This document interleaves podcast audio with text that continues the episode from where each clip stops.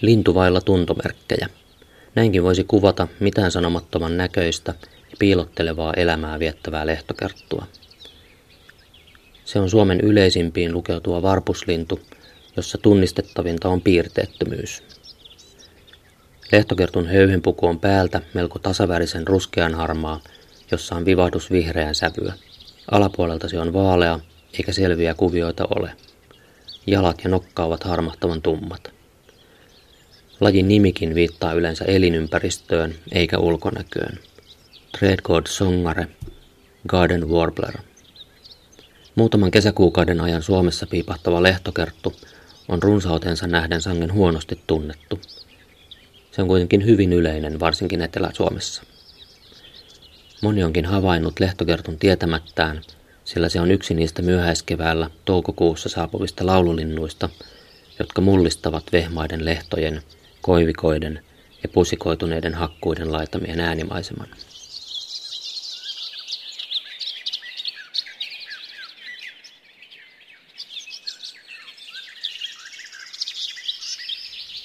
Lehtokertun aktiivisin laulukausi on kesäkuussa.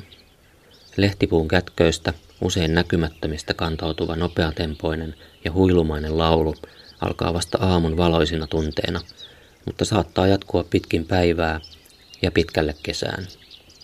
Ahkera ja iloinen laulaja, tiivisti luonnontutkija Augusti Juhana Mela jo 1800-luvun lopulla. Ornitologi ja kielitieteilijä Ivar Hutlingin kuvaus on sekin vanha, mutta osuva. Lehtokertun laulu muistuttaa soran ja kivikon ylitse mutkitellen virtaavan metsäpuron lirinää. Kevätmuuton aikana lehtokerttu on yölintu, jonka kiintopisteenä on aurinkoinen pohjoinen hyönteisineen. Lehtokerttu saattaa ylittää Saharan aavikon nopeimmillaan jopa parissa yössä. Koko muuttomatka trooppisesta Afrikasta Suomeen vie kuitenkin parisen kuukautta, mutta matkaakin on, ainakin 8000 kilometriä.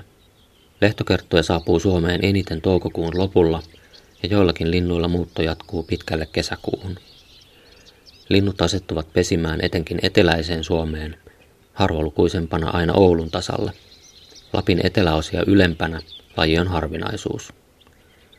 Lehtokerttua tavataan pesimäaikaa miltei kaikkialla Euroopassa ja Aasian länsiosissa.